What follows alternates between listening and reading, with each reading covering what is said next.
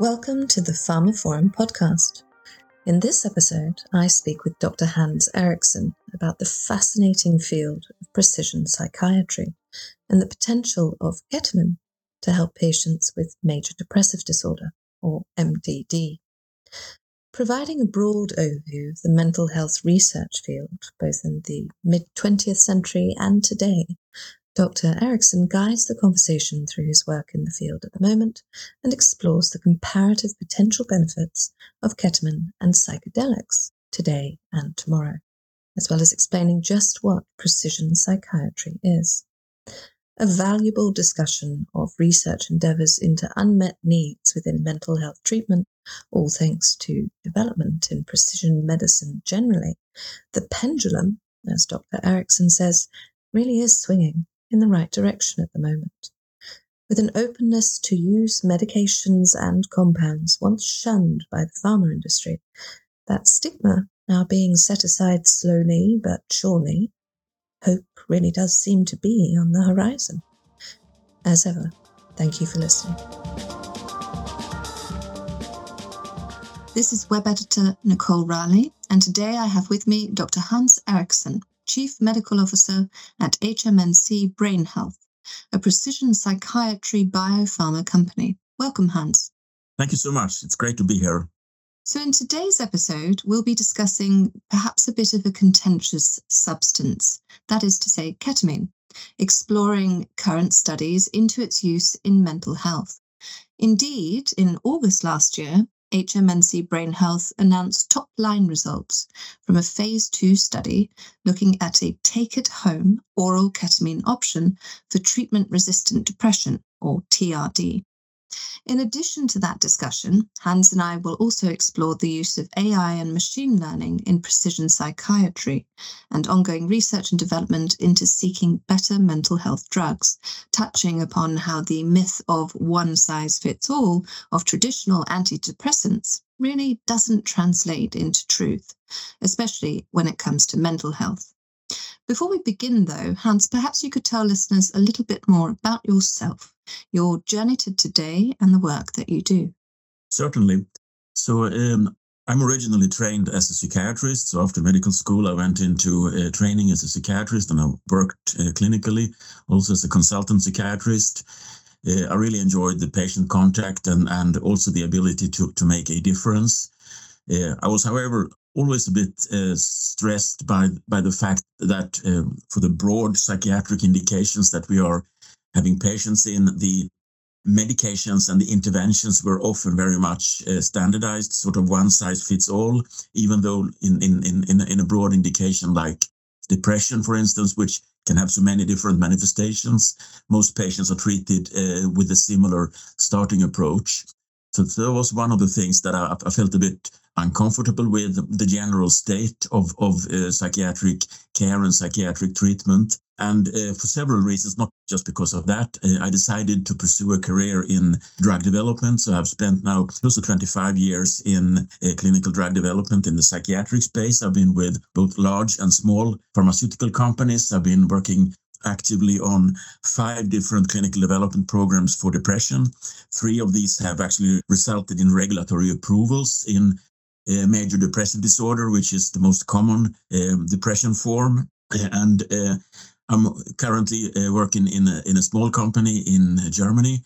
Uh, where we uh, actually are having three different novel depression treatments that we are moving forward through three different development programs with slightly different profiles. Thank you for that, Hans. So, if we talk a bit more about the state of the mental health of the global population, globally, 615 million people, that's almost 10% of the worldwide population, are currently living with a mental health condition. And more than 50%, so some 320 million people, suffer from major depressive disorder, MDD, and of that 50%, 30%, that's approximately 100 million patients, are suffering from TRD, treatment resistant depression. So, going back to what you said about the uncomfortable notion of standardized treatments for broad indications like depression, when we think about antidepressants, can you tell listeners why it is that that one size fits all approach is perhaps false and ineffective, but also why it's remained the route for so long? Yeah, if, if you look back at how the modern psychiatric treatments were born, most of them came to life in the 50s both for depression and for schizophrenia. And for depression, we saw the first modern antidepressants, the tricyclic antidepressants, uh, coming to the market in the late uh, 50s or uh, early 60s. Uh, and they were built on a common theme, which, which was about modulating neurotransmission mediated by monoamines, particularly uh, noradrenaline and serotonin.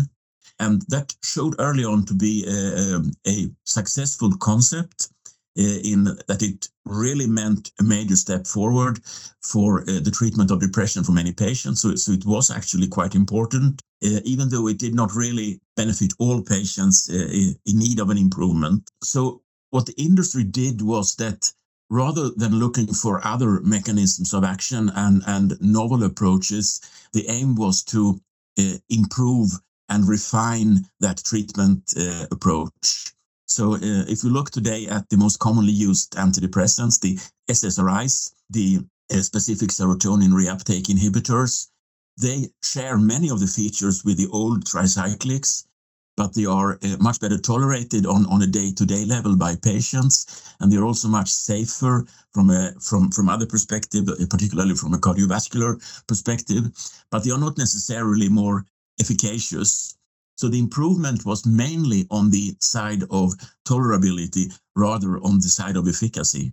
And in parallel, we have seen a similar process in the, in the, in the schizophrenia field where the original medications have been replaced by more modern interventions that still to a large extent benefit from a similar mechanism of action, but uh, where uh, tolerability and safety has been improved. So I think it was a safe and trodden path for the industry to move forward. Um, but that has really changed over the last, the last five to 10 years when uh, a number of different novel modalities have come into play, both some that have come from the industrial laboratories and some treatments that actually have come from uh, other areas where these me medications or compounds have been used for uh, recreational purposes and sometimes more uh, come from, from, from the, the field of drug abuse. But many of these compounds are potent, efficacious, and if administered in a safe way under uh, regulatory approval, they may really mean uh, considerable steps forward in how we can address many of the, of the common mental disorders.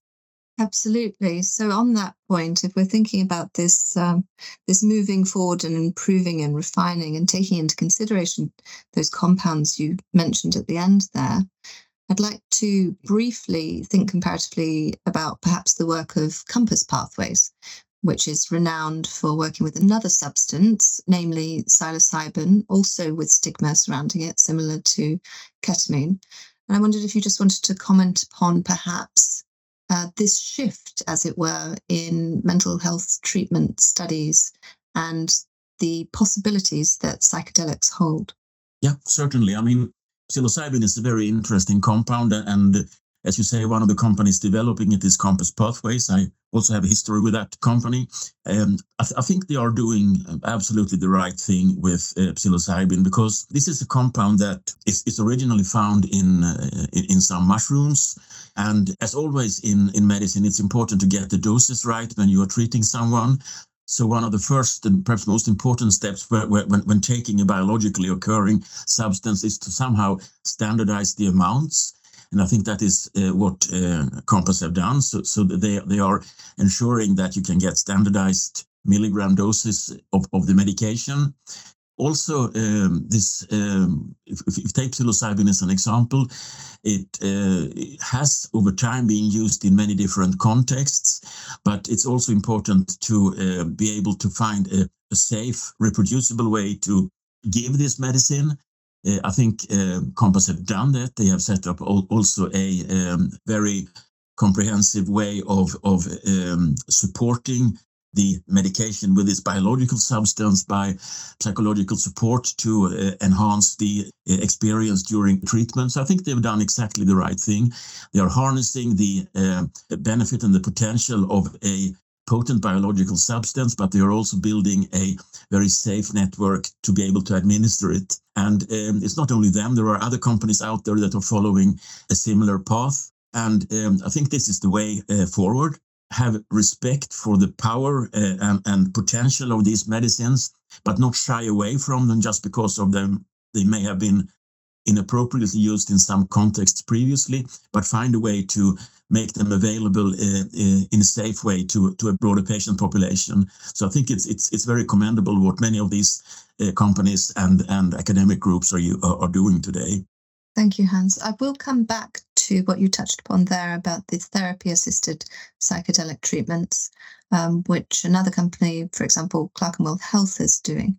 But now, what I'd like to do instead is really focus on HMNC brain health itself and the work being done with TRD and MDD. So, at the moment, there's a pipeline of novel compounds for these conditions. Would you like to tell listeners more about that? So, I don't get it wrong, for one thing, and also mention HMNC's AI platform in that process. certainly. So uh, maybe I could start uh, by talking a bit about our uh, prolonged release uh, oral ketamine program. So ketamine uh, is another compound um, to some extent belonging in the same category as, as uh, psilocybin and some of, some of the psychedelic substances. Even though it's not strictly psychedelic, it causes dissociative experiences.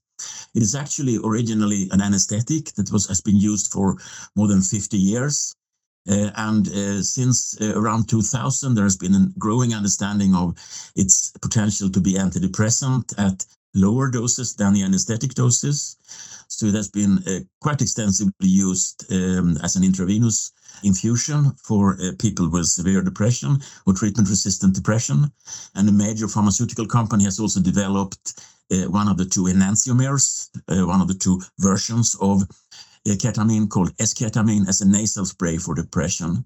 Uh, and uh, to me as a clinician, this has been a great uh, step forward because it has uh, opened up for a completely novel mechanism of action uh, to uh, take place in, in, in the field of psychiatry. and ketamine um, is characterized by a robust efficacy with an early onset of effect, which is, of course, all very good and what we are looking for. Uh, unfortunately, this benefit has come with, with, with, the typical side effect profile, where some of the psychological experiences, which we call dissociative side effects, have been uh, difficult to avoid. And there have also been cardiovascular side effects like heart rate increase and blood pressure increase. And in the case of this uh, approved nasal spray, this has led regulators to mandate that the medicine must be taken under medical supervision so patients treated with this medicine need to come into the physician's office, perhaps once or twice per week for a long period of time, take the medicine, be supervised, and are not typically not allowed to drive car until the following day. So it, it's really, from a practical perspective, quite bothersome.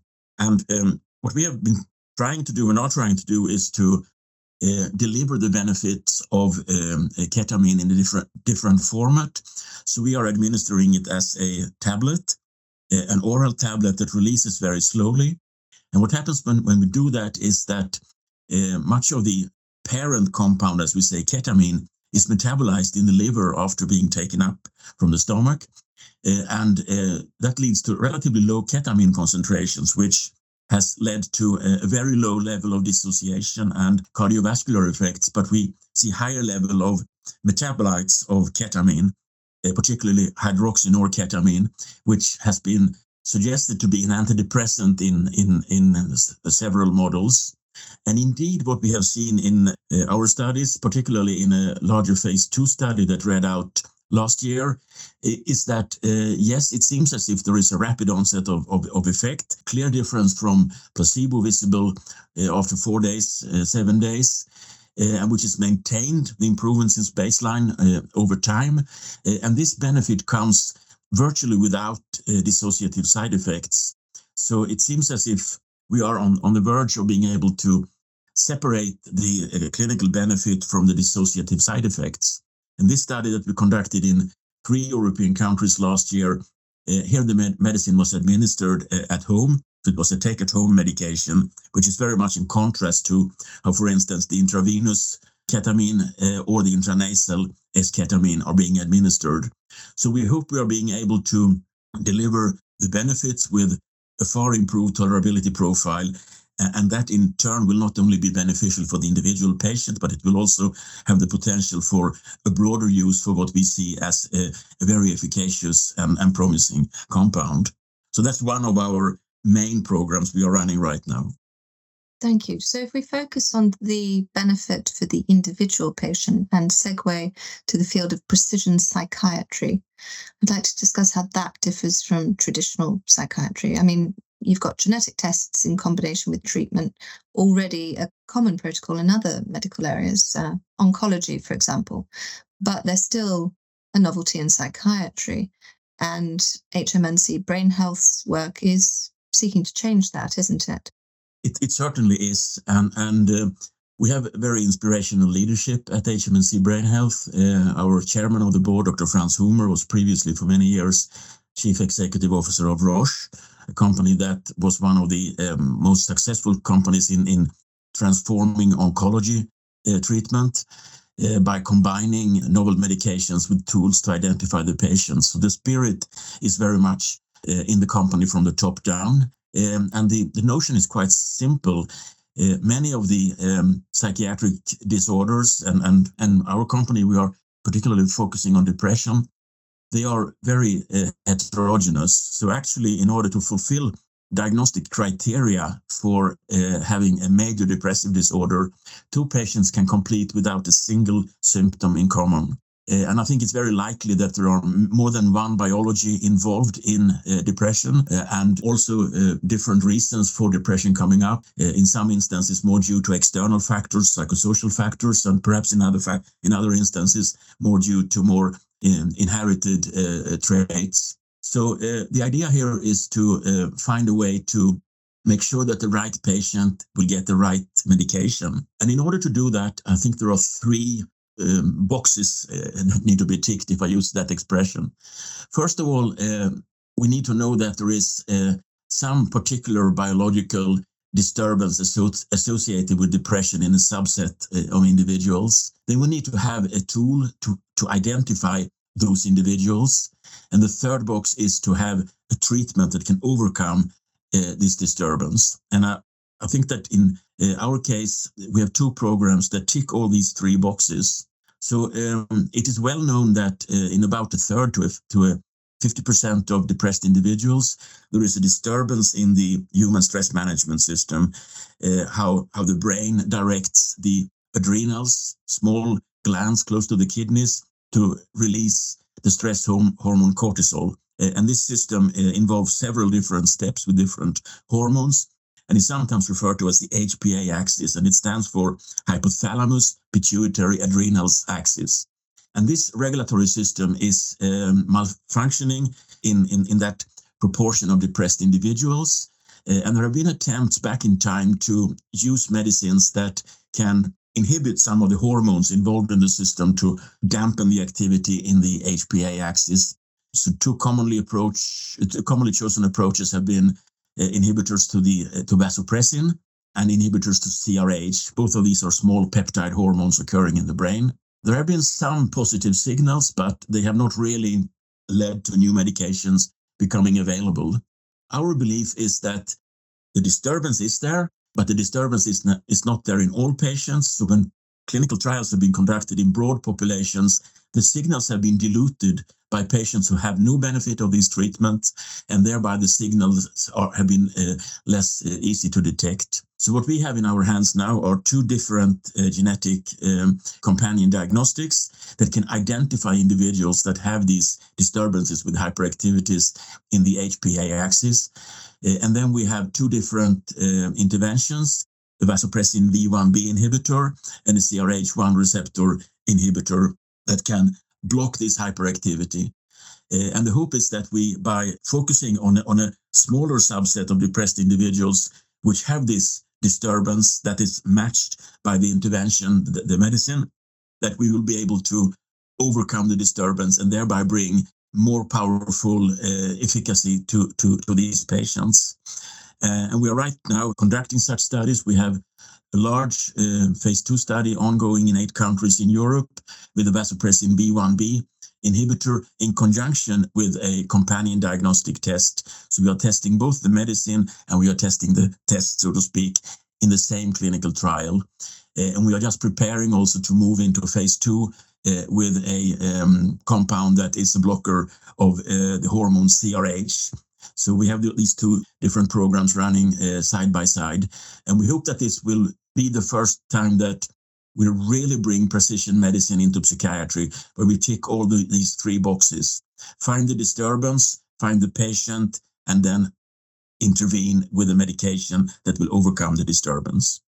So, with all these very valuable developments that HMNC Brain Health is doing, I heard also that you were recently in attendance at JP Morgan Health Conference. Is that correct? Yeah, that's correct. I was just wondering if you could tell listeners how that went and whether there were any sort of key takeaways relevant to our conversation today, which might bear an influence in the year ahead. I think in general, there is a huge interest in um, precision medicine in, in psychiatry to uh, be able to uh, get more refined treatments for more limited patient population, which I think is, is, is very encouraging for both patients and clinicians. Uh, it seems also from more of the more business oriented side that the appetite to, to invest in uh, novel approaches in um, biopharma is increasing again. We have had a couple of years where the uh, investment appetite has been low, but I, I think that um, the pendulum is, is swinging right now and that we will ge- get back to a more uh, investor friendly climate, uh, which is, of course, very good news for, for companies like ours who will rely upon investments to be able to bring uh, important development programs forward. So I, I, think we are actually in, in, in quite a good spot uh, right now. And this also in, in, in combination with this new openness to use medications or compounds that previously were almost shunned by the pharma industry because they had been either used inappropriately in, in some uh, areas or may have been around for such a long time that they didn't really have the novelty. I think we've gone past that and are looking more at what uh, a new intervention really can do. So I'm I'm actually quite optimistic about the future of uh, psychiatric drug development, neuropsychiatric interventions that will really change the way we, we, we, we, we treat patients in the years to come. Absolutely. That pendulum swinging back to not only investor friendly climates, but respect for, as you say, the power of these drugs and the intention not to shy away from them any longer. Thank you, Hans. It's been a pleasure. Thank you so much. And so that concludes another episode of the pharmaphorum podcast. You can find out more information about this episode, including a download link and information about previous installments of the series at pharmaphorum.com forward slash podcasts. The pharmaphorum podcast is also available on iTunes, Spotify, Acast, Stitcher, and Podbean, where you can find and subscribe by searching for pharmaphorum. Of course, don't forget to visit our website itself, where you can sign up for daily news and analysis bulletins, and follow us on Twitter, or X nowadays, at, at pharmaphorum. That's all for now. Thank you for listening.